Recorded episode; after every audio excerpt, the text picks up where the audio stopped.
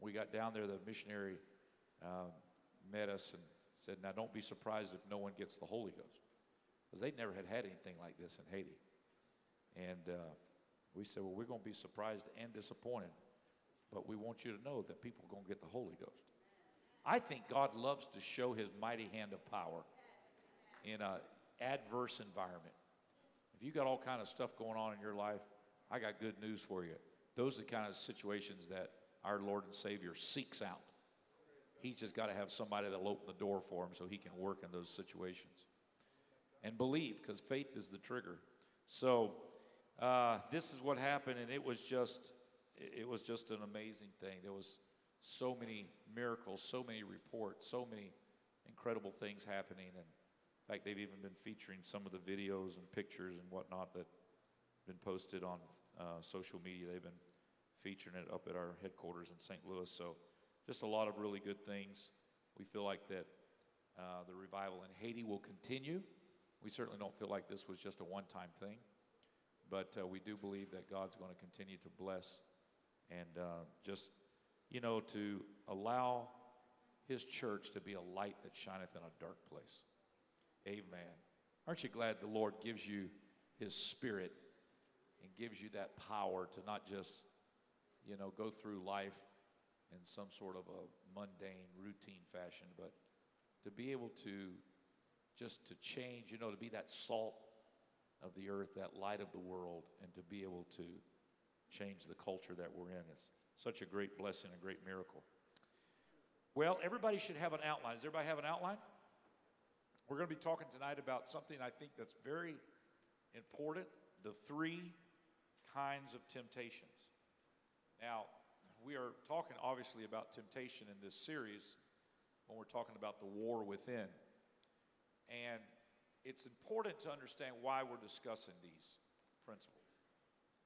It's almost like you're wanting to learn the strategies of your opponent so that you can be more effective in winning this contest, as it were. And so when we sort of dissect and sort of unpack temptation, we are basically um, trying to understand the strategies of our opponent. You know, the Bible says that we have an opponent, he's a, uh, an accuser of the brethren, he's a prosecutor, as it were, and he's trying to build a case against all of us. And so his strategy is for each of us to be destroyed and for us not to make it to heaven. But when you understand that that is a very uh, organized and concerted effort, but you learn the techniques, the strategies, you are able to be more effective in this battle. And it is a battle and it is a war. Uh, there's nothing simple about it. But it is something that um, God can help us with. Greater is He that is in us than He that's in this world. And so, by understanding the temptations uh, that, that come at us, we're able to be uh, more effective. You know, it's just like you, I'm sure you've either seen movies or read books about different wars uh, that our country's been in in the past. And one of the, um, one of the really successful aspects um, that we uh, have been uh, victorious in, uh, in historically through the different wars and whatnot that we've been in as a nation is our ability to decode and to be able to intercept messages that the enemy is sending um, to their uh, generals and whatnot. And uh, because of that, if you understand what your opponent is trying to do, you can derail that. And uh, that's the same thing that we're talking about here in the spirit world is, is to try to uh, intercept, as it were, the strategies and the messages and the, the intentions that the enemy uh, is intending to do. I'm convinced of this. I'm convinced that as Christians, if you and I can have clarity of judgment and to be able to see something for what it is, that we can all be successful in overcoming temptation. The enemy is very, very skilled at causing something to look different than what it really is, at disguising. Something that is very deadly can appear to be something very rewarding, something very innocent. And so he's in the business of deceiving and creating distractions that causes us to really not be able to see something for the danger it is or to be focused on something that's really not an issue at all. And so that distraction is something that the enemy is very adept at, and this is something that um, he's going to try to derail all of us. But one of the things that's so crucial for each of us to do is to understand that we don't have to fight these battles by ourselves, that there is a higher power, there's a God that'll work on our behalf. I heard a story one time about a little girl that kept going to the door, and the devil kept knocking on the door and saying to this little girl, Can you come out and play? And she says, Well, I don't know, you know, I'll have to go and ask my father. And of course, the strategy or the analogy there is that she would go ask, you know, the Lord. And the Lord would say, No, that's dangerous. Don't don't go out and play. And so uh, she'd go back door and say to the enemy, I can't go out. My father said I can't go out and play. And she would shut the door and he would go away. Well, then he would come again, knock on the door. Can you come out and play? And she would say, I'll have to go ask my dad. And so she'd go ask her dad. Her heavenly father would say, No, he's going to try to destroy you and hurt you. That's dangerous. You, you should not go. So she would go back and say, No. And the door would be shut and the enemy would leave. And he would come again, knock on the door, you know. And finally, after three times of doing this, when he came back the fourth time, her father said, Let me answer the door. And that's the key. Sometimes we keep trying to deal with it ourselves instead of just removing ourselves from it and saying, Lord, I'm going to let you answer the door because I know that's just temptation. And there's no reason for me to keep putting myself in that environment of having to say, no, no, no. I'm going to just let my Heavenly Father come down and answer the door. Amen. So, this is what we want to talk about tonight is the three kinds of temptation. Let's start in First John.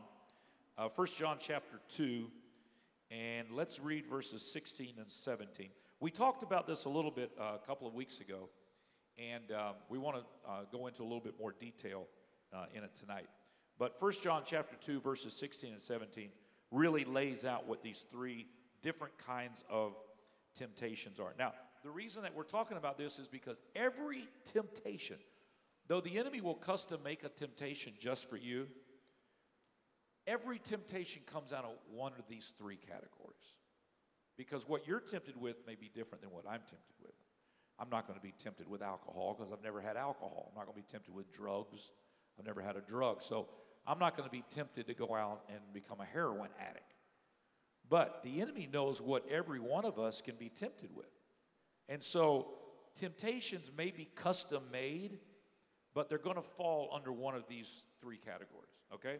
Let's see what these categories are. 1 John 2:16 For all that is in the world, the lust of the flesh and the lust of the eyes and the pride of life is not of the Father, but is of the world and the world passeth away, and the lust thereof. But he that doeth the will of God abideth forever. He that doeth the will of God abideth forever. So we know from that passage of Scripture that these are the three kinds of temptations the lust of the flesh, the lust of the eyes, and the pride of life. And it's really easy to kind of confuse the lust of the eyes and the lust of the flesh. What is the distinction between those? Pride of life, I think, is pretty self explanatory.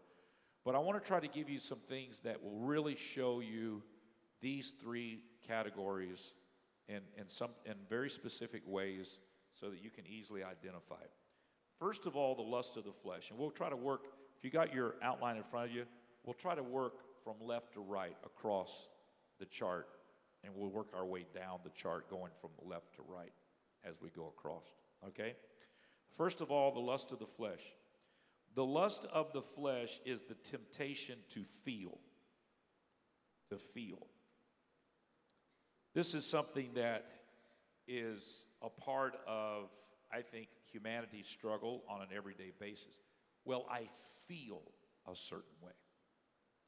And you've probably heard it, it's, it's trumpeted in our culture in a lot of different venues and a lot of different formats. But the, the underlying philosophy behind it is that you have to give in to whatever you feel strongly about.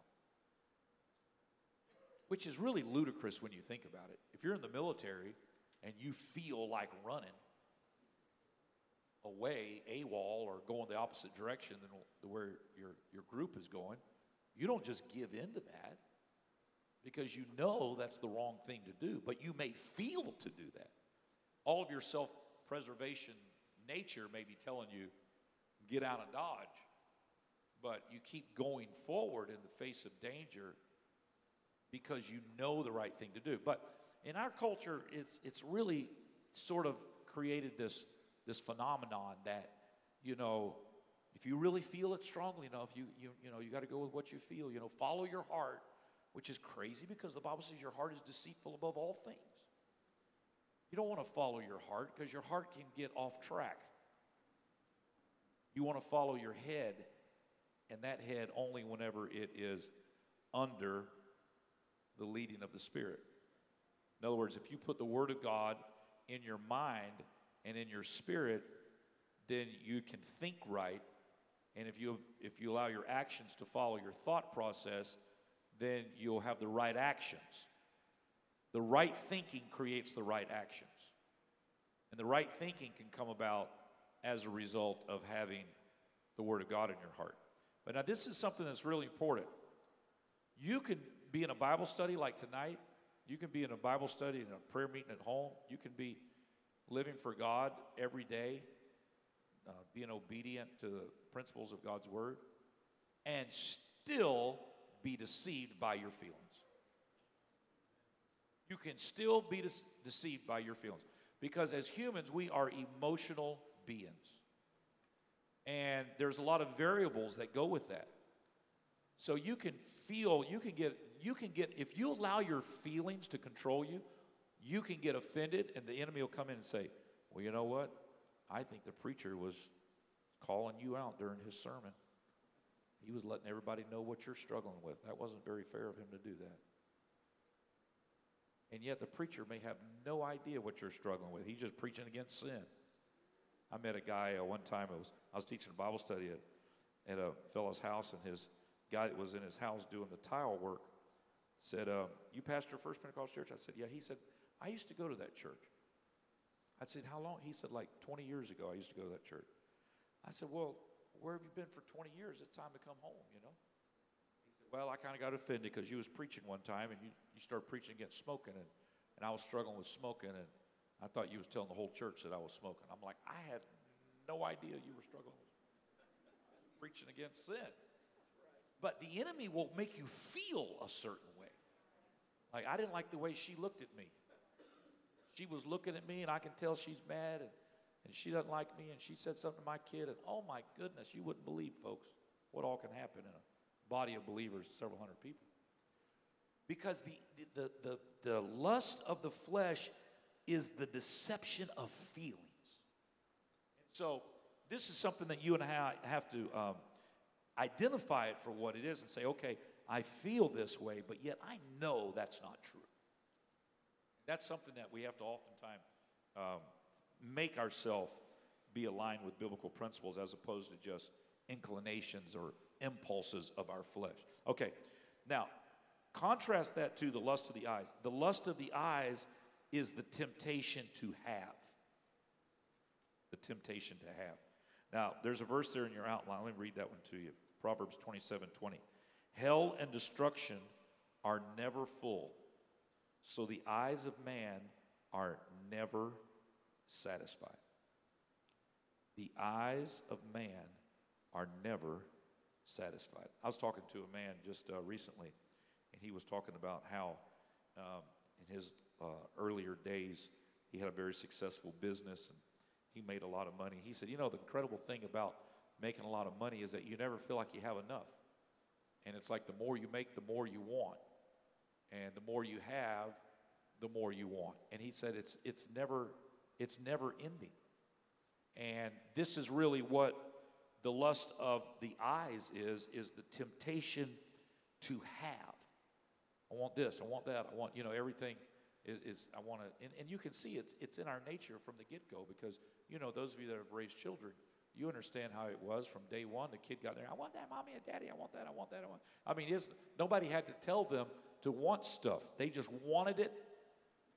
Their eyes saw it, and they wanted to possess it. And so that's that's the lust of the eyes. It's the temptation to have. And we're going to talk about this next week, what the antidote to all this stuff is. But let me just say this what the antidote is not, the answer is not to give in to that, because all that does is increase the appetite. You have to practice saying no to what your eyes say that it wants. If you practice saying no, it curbs the appetite.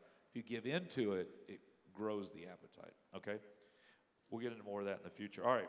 Pride of life is the temptation to be. All right? The temptation to be. Temptation to feel is the uh, lust of the flesh. Temptation to have is the lust of the eyes. And the pride of life is the temptation to be. I want to be somebody. This is something that I see the enemy attacking, especially young people.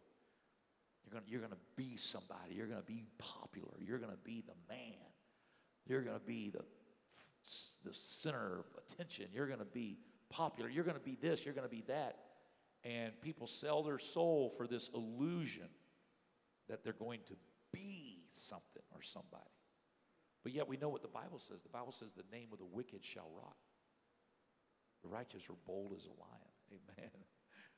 There's something about having a righteous nature or doing what is the right thing to do that causes us to really be what God designed us to be. Amen. That is to be uh, a vessel of honor and an instrument of praise. Okay, so temptation to feel, lust of the flesh, uh, temptation to have, lust of the eyes, temptation to be is the pride of life. Now, let's drop down to the next category there. Lust of the flesh is the desire to indulge. The desire to indulge. And I'll say this that is always lurking just beneath the surface. It's just always kind of there. You may think that it's pushed down and that inclination of your flesh is dormant, but it doesn't take much to stir it up. Um, you can say, okay, I'm going to eat right and all of that, and you can eat right. You can, you can be doing great. This is, I was trying to lose weight before I went to Haiti, and I was on track, and I had lost 11 pounds, and everything was going great. And I got down there to Haiti, and you're not in control of your food. You can't eat lettuce, you know, and you can't drink the water. So you just think in terms of survival. So if there's a 7 Up, you want something that's bottled, you drink 7 Up. If there's bread or, you know, it seemed like we ate French fries every day.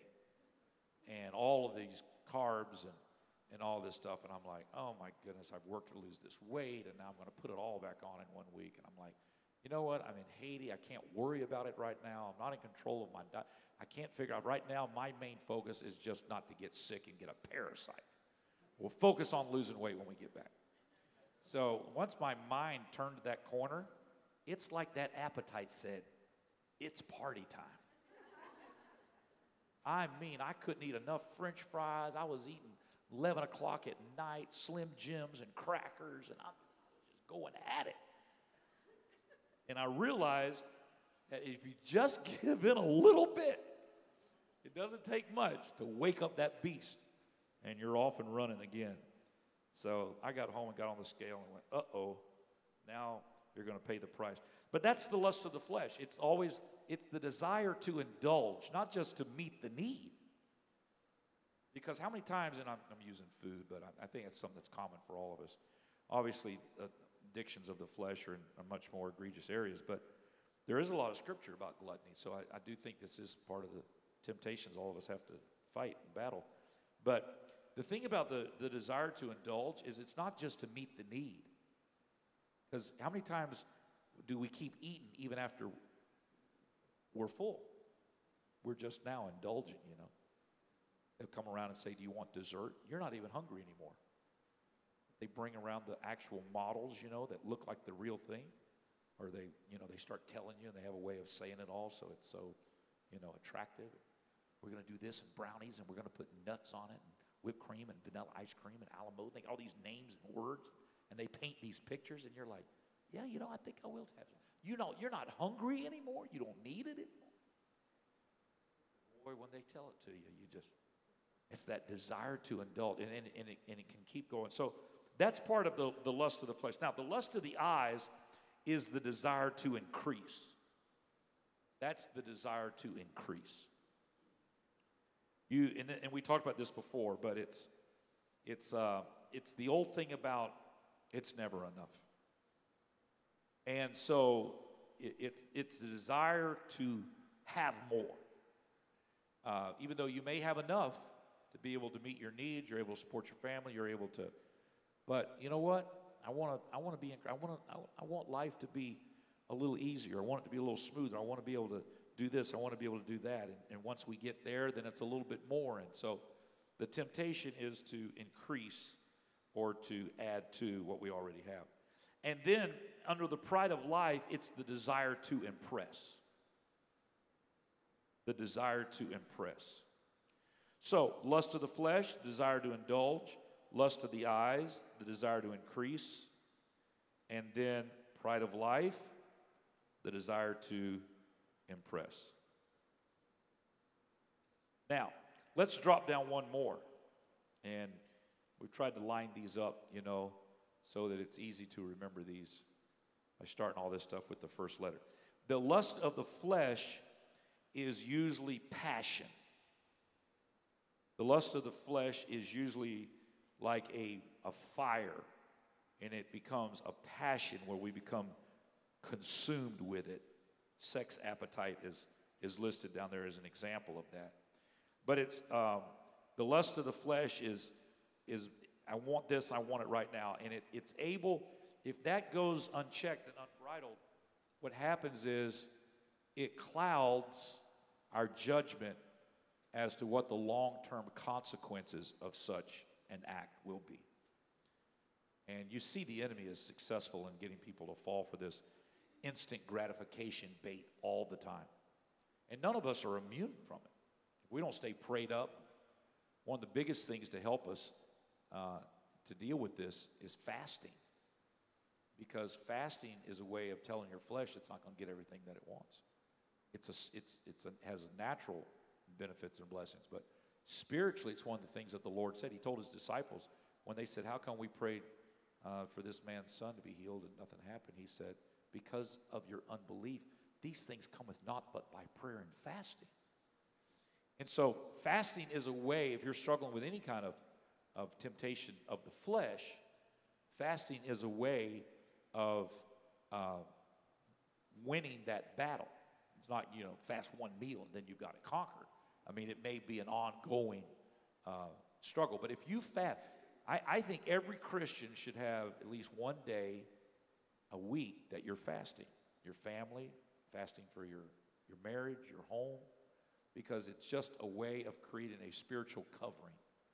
And so this is part of this. But if you look at people in the Bible like Joseph, who was victorious and, and not giving in to temptation when he was uh, when he was trying to be um, strong, you know, and Potiphar's wife, his boss's wife, was trying to seduce him.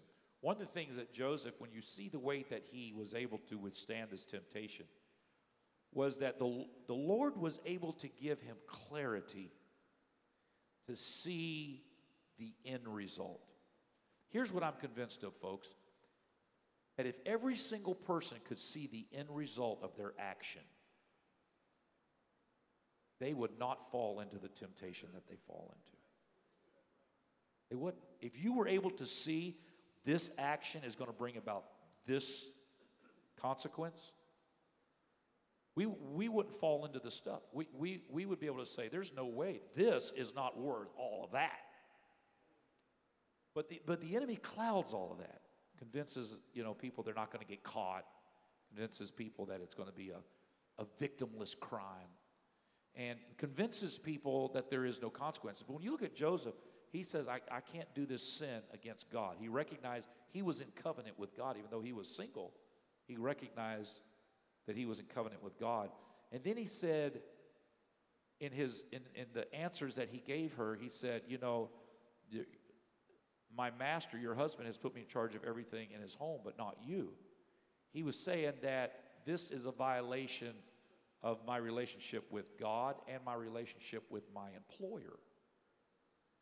He was, he was able to see the, the moral and the ethical violations of such an act. And because of that, he was able to uh, refuse her uh, advances. And, and of course, immediately it looked like he made the wrong decision because he got thrown into jail and she didn't like the rejection and she falsely accused him and he got thrown into jail. Well, folks, let me tell you something. You never go wrong doing the right thing.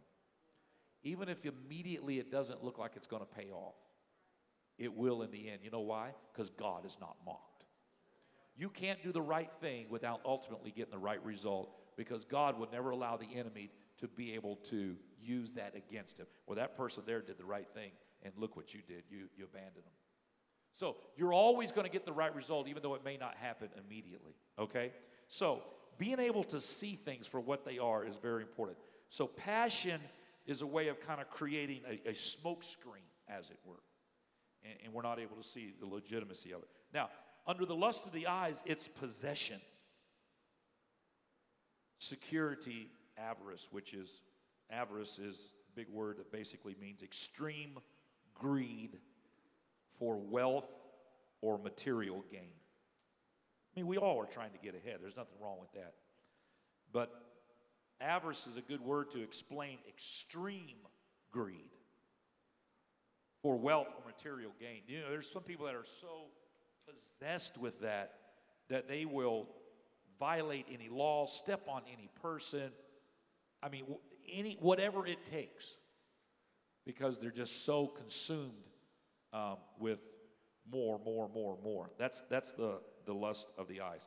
And then the pride of life is position or uh, success ambition to, to make a name for ourselves. And again, there's nothing wrong with trying to be successful at whatever our career is. But this, this pride of life drives us. You know, it, it's almost like the people that were building the Tower of Babel, we read about this in Genesis. Nimrod, of course, was one of these one of the leaders of this whole movement. But it was after the flood, and I believe they were trying to build a tower so high that never again would they be destroyed by a flood. Instead of trusting God and His word, the rainbow in the sky, that He would never destroy the earth again by water, they were trying to secure their own existence and they were trying to make a name for themselves. And what happened? All their languages were changed and they couldn't communicate, the and the tower stopped. Well, when you look at that, that, that ambition to make a name for ourselves is based in our desire to control our own destiny. For me to lean on God, for me to trust in God, in our flesh puts us in a vulnerable position. And so the, the, the flesh is trying to convince us, each of us, that, you know what? I know the, the Bible says that, you know, that God's our Jehovah Jireh and our provider, but, you know, you better, you better plan, you better secure yourself, you better make sure you do this and that, da, da, da. Because it's a desire to accomplish something for ourselves independent of God's principles and God's word. Where if we would follow God's principles and God's word, all the other stuff would take care of themselves we would have what we need. We would be able to live a life that is fulfilling. And God would preserve our name because the name of the righteous is preserved. So these are things that we try to do independent of God's hand in our life. So the lust of the flesh is passion, the lust of the eyes is possession, pride of life is position. Now, let me give you some examples here in the next 15 minutes that I have with.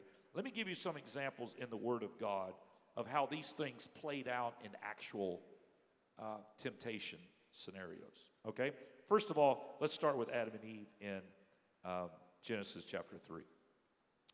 Genesis chapter 3, of course, we know this is where Adam and Eve were tempted in the Garden of Eden uh, by, you know, the Satan appeared in a serpent a snake and so forth. Now let's read this Genesis 3 6. And when the woman saw that the tree was good for food, and that it was pleasant to the eyes, and a tree to be desired to make one wise, she took of the fruit thereof and did eat, and gave also unto her husband with her, and he did eat. Now, this is one thing that you'll, I, I, I'm just going to throw this in from a pastoral standpoint. People that give in to temptation are always trying to export that to others around them. It's never enough for them just to give in to temptation, but they want to influence people that they're close to to also give in to that same temptation. Because here's something you need to understand. In your heart, in every human every human being, there's a we have a we have a moral conscience. We know when we're doing the wrong.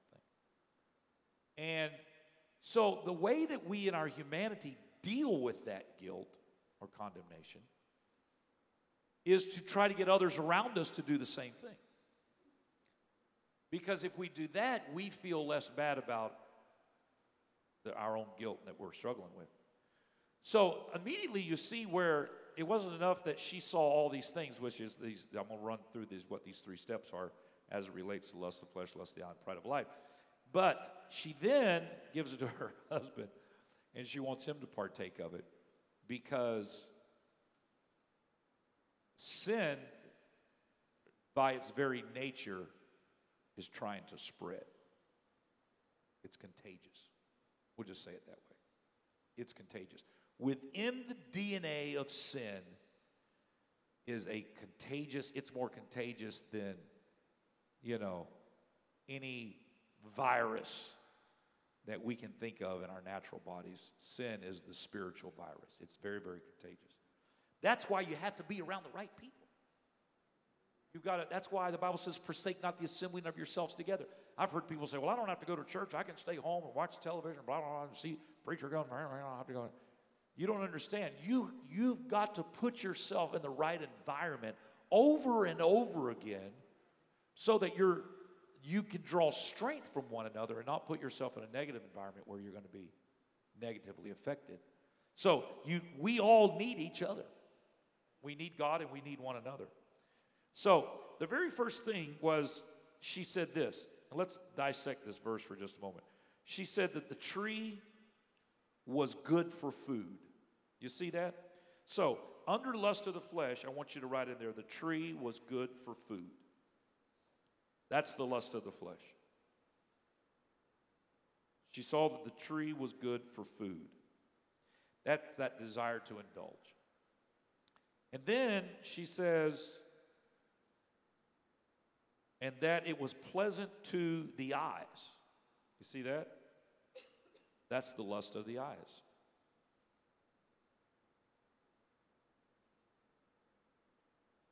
And a tree to be desired to make one wise.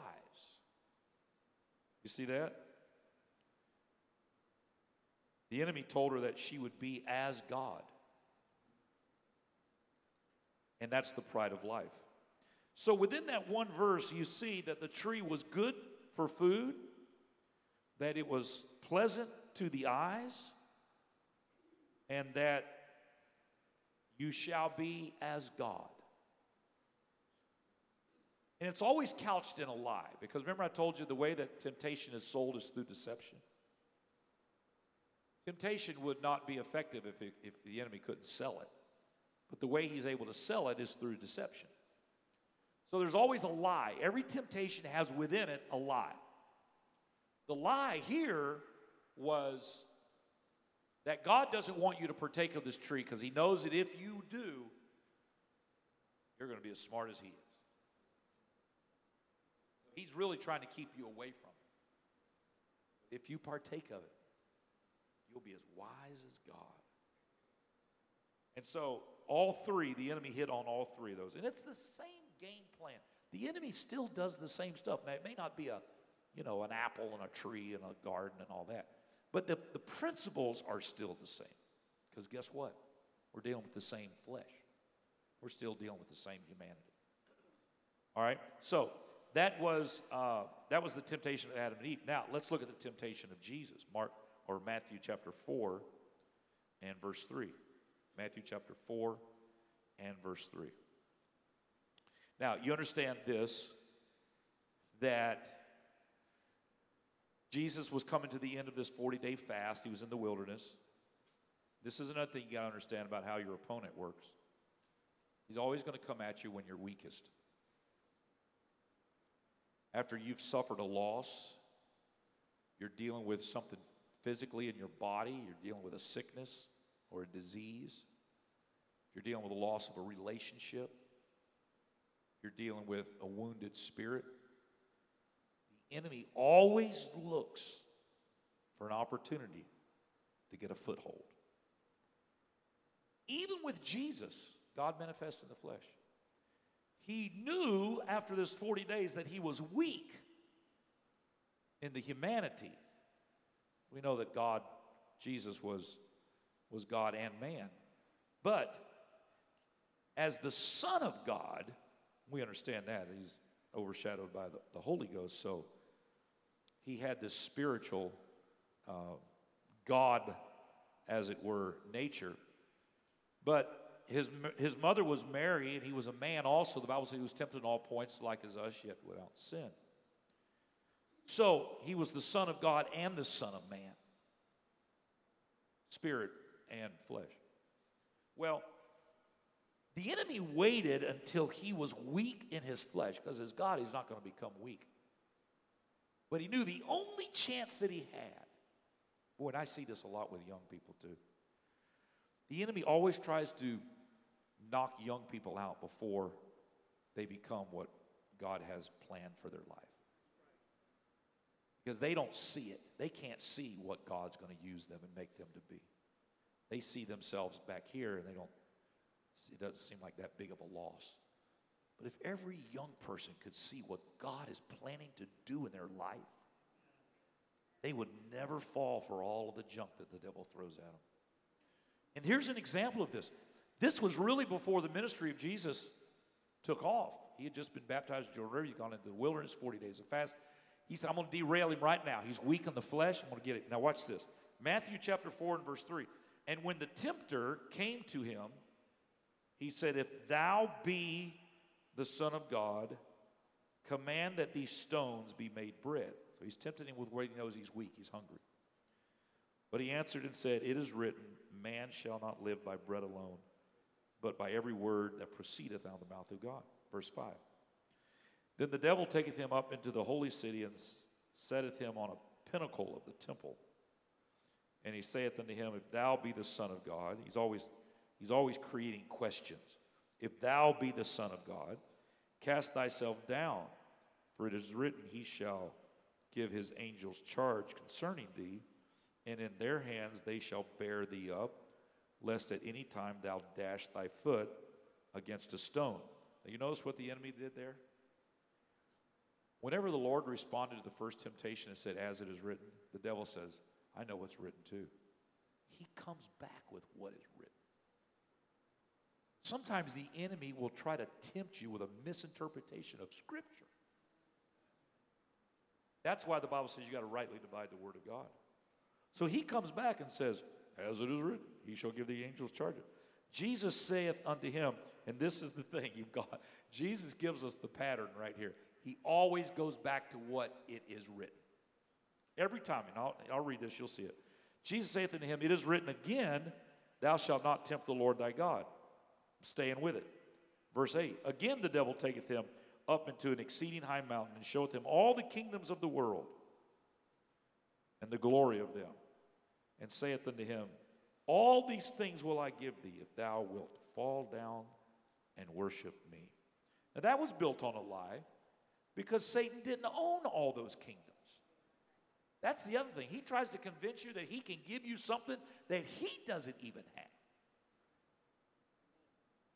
You know, when you look at how drugs destroys people's lives. And I've, I've been in culture. I was in a um, area of Brazil here, I don't know, several weeks, a couple of months ago, whenever it was, where the Bible school was. We are having a conference there. There was, was just a horrible environment around us. People, kids, guns, gangs, chopping people's heads off. I mean, it was just the most severe environment you can imagine. And very, very hostile, very, very poor slums, hopelessness in, in, in all of those surrounding areas. And there's this Bible school, like right in smack dab in the middle of it all. And uh, the, the missionary uh, lady there was telling me about some of her encounters with some of the people around there. And even during our um, conference there, we, we had people that we baptized in a barrel, like we did in Vietnam. Some of you remember a number of years ago, and we were, we were able to baptize people in houses in Vietnam. It was in a barrel, just literally a barrel of water. We did the same thing in Brazil a few weeks ago or a few months ago. And these were gang members that came in. And some of them were just so, their faces, their skin, I mean, it was just, and they began to share some of their testimonies. And I thought, you know what? The way that drugs totally destroys people, families, cultures, countries. I mean, you, it goes on and on and on.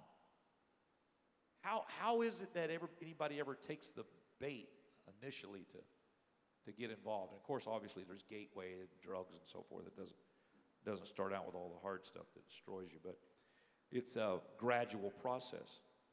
The only way that the enemy is able to do that is to couch it all in a lie. That somehow drugs are going to make you happier, somehow drugs are going to make you fit in. And, it, and, and he creates, every temptation has this.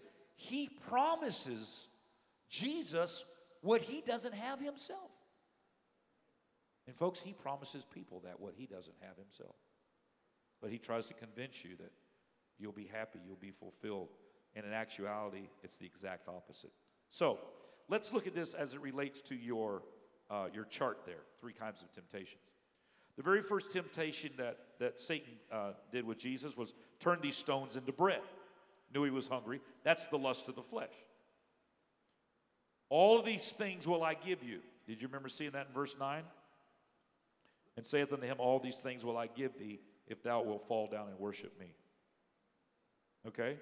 That's the lust of the eyes. See all of this? It'll be yours. And then Verse 6 tells you the, what the, where, where you appeal to his pride.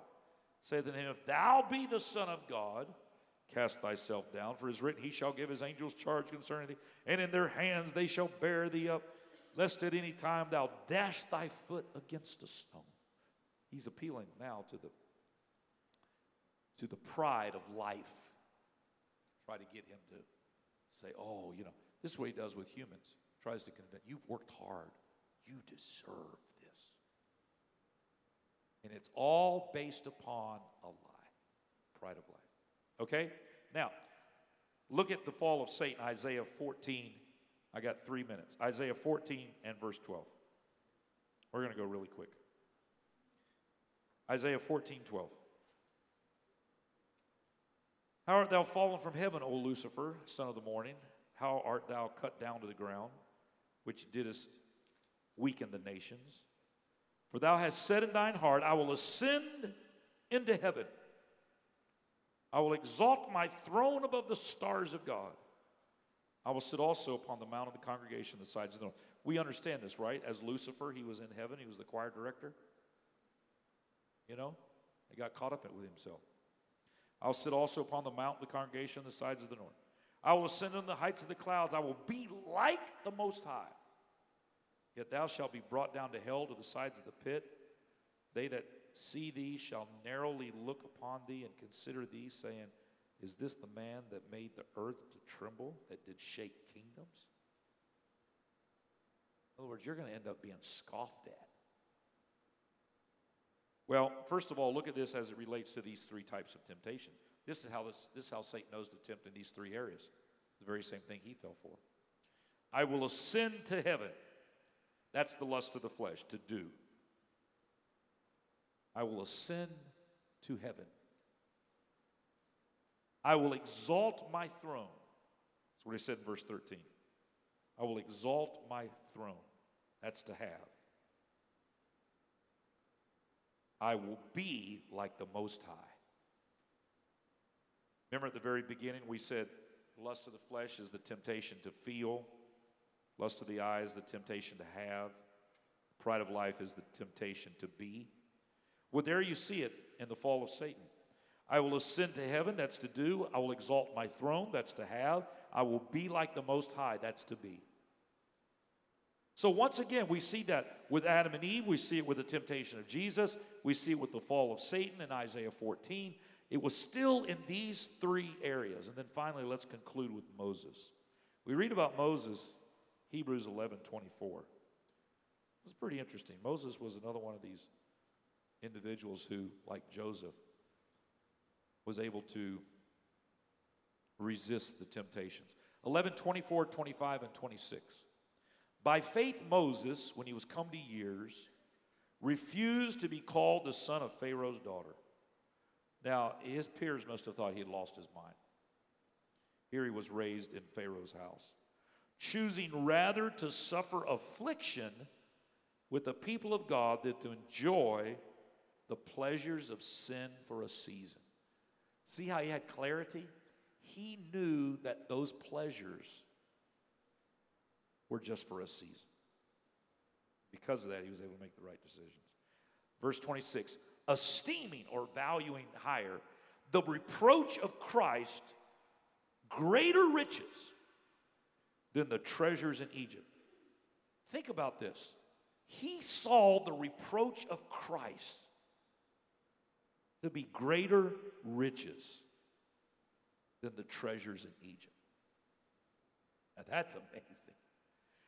That's like we read in the New Testament where it says that Peter and John, they rejoiced that they were counted worthy to suffer shame for his name. How did Moses have this kind of revelation? For he had respect unto the recompense of the reward. You know what that means? He had respect, he had understanding and knowledge of the consequences of the wrong decisions. That's recompense. And the reward of right decisions. That's how you overcome temptation. You get a biblical perspective rather than just your own human judgment. How was Moses able to figure all of this out? It was because the Lord was helping him. Because in verse 25, it says the world's pleasure. That, this is three words that I want to give you that I think will really help you to wrap all this up. I got to hurry because I'm over time now. There it is. Put them all right there so you can see it. Lust of the flesh, the world's pleasure. Lust of the eyes, the world's treasure. And then in verse 24, we see the world's measure. Pleasure, treasure, and measure. Isn't that cool? You can remember that. I wish I could say it was all original with me, but it's not. But it must have been with Moses because it says, when he was come to years, he refused to be called the son of Pharaoh's daughter, choosing rather to suffer affliction with the people of God than to enjoy the pleasures of sin for a season. You see that? He knew what real treasure was, esteeming the reproach of Christ greater riches than the treasures in Egypt. And then the world's measure, we see that in 24. By faith, Moses, when he was come to years, refused to be called the son of Pharaoh's daughter. He would not allow the enemy to hijack his identity. That's how he knew who he was in Christ. Ladies and gentlemen, that's what God's trying to tell all of us now. You're a chosen generation, you're a royal priesthood. You're, you're, a, you're, you're the apple of God's eye. He created you in His image. Don't sell your soul for something that cheapens your value. You're something special in Christ. That's not power, positive thinking. That's the Word of God. You're something special in Christ. And if you make a mistake and you fall, you get back up again. Next week, we're going to talk about what the antidotes are for these three different areas of temptation. But by simply knowing this, you can understand the strategy of the enemy. And when the enemy throws something in your path, you'll be able to say, I know what that is. That's a trap. And I'm going to let my Heavenly Father answer the door. Why don't we stand to our feet tonight? Isn't God good? What a great God we serve. Amen. The Lord is great and greatly to be praised. And there's something powerful about worshiping God that reminds our flesh that God is higher and greater and bigger. Why don't we do that right now? Lord, I thank you, God, because you understand that in our flesh we are frail, we are human beings, we are subject to make mistake after mistake. But God, greater is He that is in us than He that is in the world. You have given us, Lord, the ability to access the throne of grace and to be able to have your Spirit working in us. And Lord, as we exalt you, we not only put that into the atmosphere, but we remind ourselves with our worship of you that we depend upon you. For we know that it's not by might nor by power, but it is by your Spirit. In the name of Jesus, give us strength to win the war within. In Jesus' name. Hallelujah. Do you believe that? Amen. Do you believe the Lord's going to help us to overcome every temptation?